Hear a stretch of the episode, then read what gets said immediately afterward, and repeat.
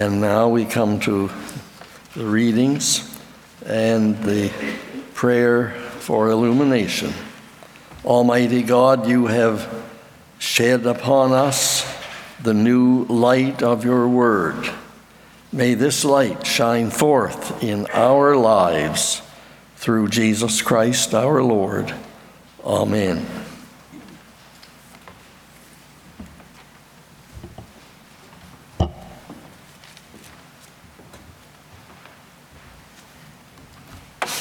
The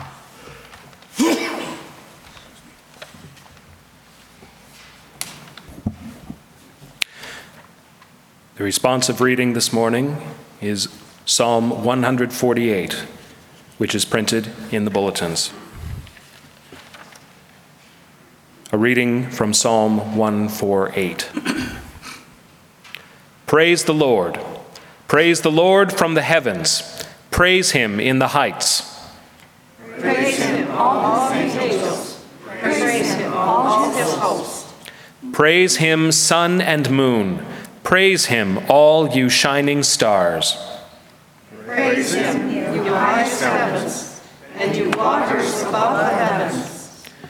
Let them praise the name of the Lord, for he commanded, and they were created. He established them forever and ever. He fixed their bounds, which cannot be passed. Praise the Lord from the earth, you sea monsters and all deeps. Fire and hail, snow and frost, stormy wind fulfilling his command. Mountains and all hills, fruit trees and all cedars. Wild animals and all cattle, creeping things and flying birds. Kings of the earth and all peoples, princes and all rulers of the earth. Young men and women alike, old and young together. Let them praise the name of the Lord, for his name alone is exalted. His glory is above earth and heaven. He has raised up a horn for his people. Praise for all his faithful, for the people of Israel who are close to him. Praise the Lord. Our gospel reading is found in the Gospel according to Luke, chapter 2, verses 8 to 20. A reading from Luke. Listen for the word of the Lord. In that region, there were shepherds living in the fields, keeping watch over their flock by night. Then an angel of the Lord stood before them, and the glory of the Lord shone around them, and they were terrified. But the angel said to them, Do not be afraid, for see, I am bringing you good news of great joy for all the people. To you is born this day in the city of David a Savior, who is the Messiah, the Lord. This will be a sign for you. You will find a child wrapped in bands of cloth and lying in a manger. And suddenly there was with the angel a multitude of the heavenly host, praising God and saying, Glory to God in the highest heaven, and on earth peace among those whom he favors. When the angels had left them and gone into heaven, the shepherds said to one another, Let us go now to Bethlehem and see this thing that has taken place, which the Lord has made known to us. So they went with haste and found Mary and Joseph and the child lying in the manger. When they saw this, they made known what had been told them about this child. And all who heard it were amazed at what the shepherds told them. But Mary treasured all these words and pondered them in her heart. The shepherds returned, glorifying and praising God for all they had heard and seen as it had been told them. Here ends the gospel lesson. Thanks be to God for his word, and to his name be glory and praise. Amen. Angels from the realms of glory. It's number 146.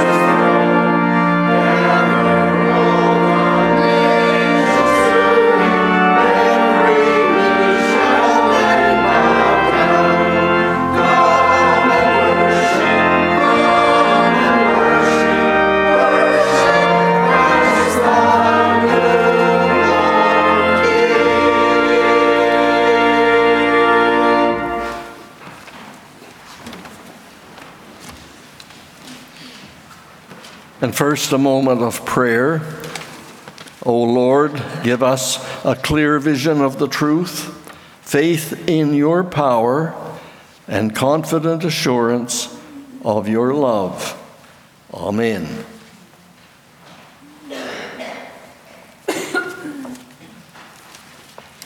On December the 23rd, 1908, a baby was born in Turkey in a town called Mardin. The baby was named Yosef or Joseph. Armenia was a beautiful country. The residents even called it the Garden of Eden. But the breathtaking beauty of that country was in sharp contrast to the brutality with which the Armenians were persecuted. But the boy's family, the baby boy, escaped. They went to Syria in 1922 when he was 13 and on New Year's Eve, 1925, they landed in Halifax to begin life in the New World. First with an uncle in Sherbrooke, Quebec, and then a little later to a photography school in Boston, and then Ottawa in 1932. He eventually became one of the great photographers of the world, Joseph Karsh, who died in a Boston hospital in 1961. He published the story of his life, an amazing story that began in Armenia under Turkish rule a life which then brought him to North America and into contact with some of the greatest names of the era. He called his story In Search of Greatness, and the list of the great who came to him to be photographed would indicate that the book was well named. The list is impressive. Names like Khrushchev, John F. Kennedy, Castro, Mandela, Franklin Delano Roosevelt, Marian Anderson, Pablo Casals, Picasso, Einstein, Dag Hammarskjöld, Eisenhower, Robert Frost, Helen Keller, Jean Sibelius, Albert Schweitzer. But there's one name that I wanted to concentrate on for a moment. It was the photo of Winston Churchill that gained him lasting fame. Now, Churchill came to Canada in 1951, in the early days of World War II. He came to appear in Parliament and to thank Canada for its contribution to the war effort. So a photo, a photo op with Karsh was arranged. Uh, Sir Winston came into the room, sat down, and lit his cigar. And at a precise moment when Karsh was ready to take the picture, he reached out and grabbed the cigar out of Churchill's mouth and hand. Karsh said that Churchill looked so belligerent he could have devoured me. And then Churchill said, You can even make a roaring lion stand still with your photograph. So, one of the most widely reproduced image in history took place at that moment.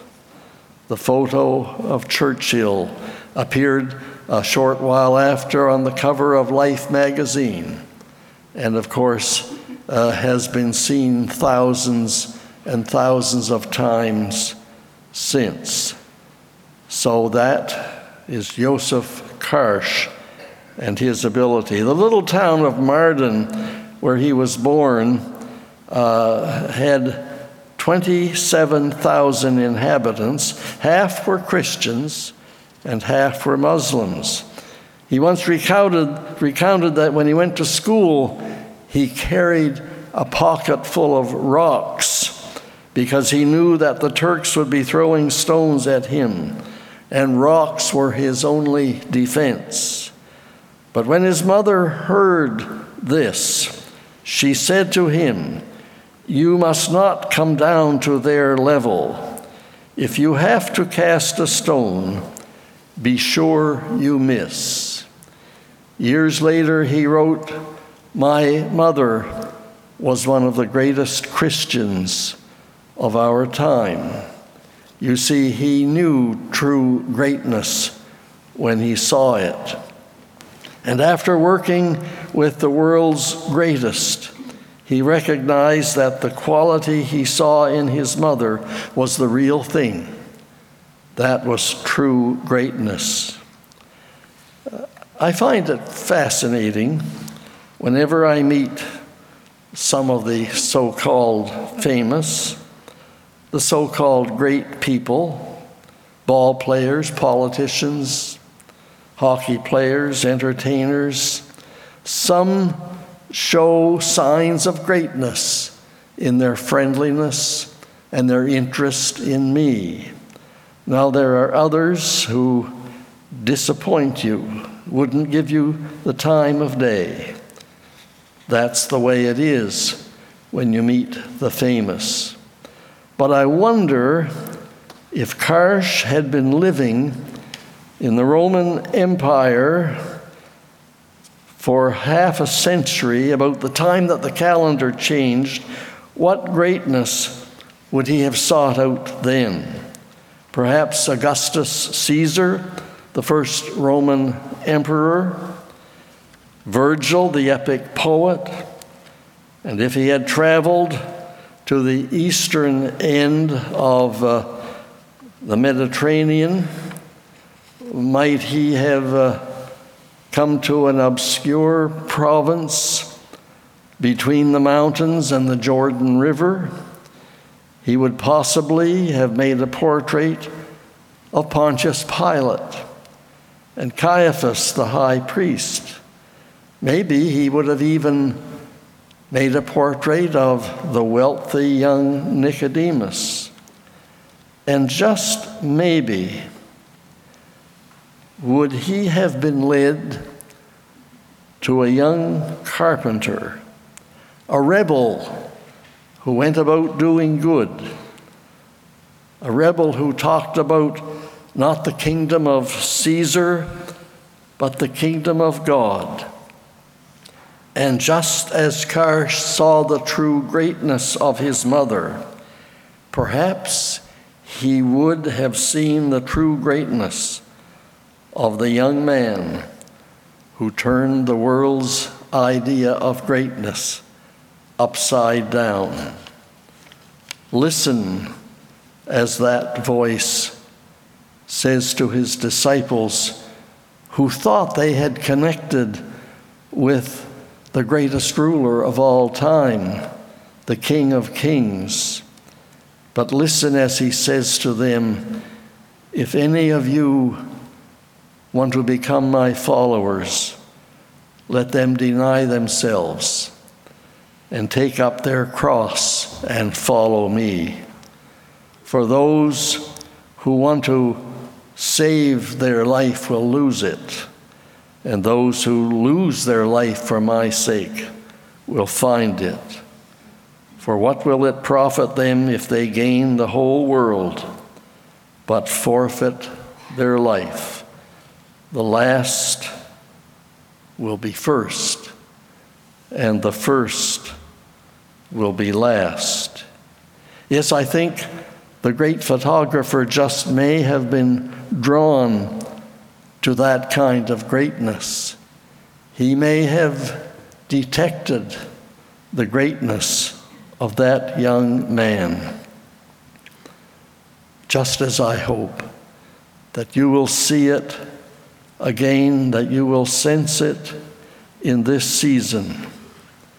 Because that greatness of God is always searching for us. And every now and then, when we least expect it, it comes to us.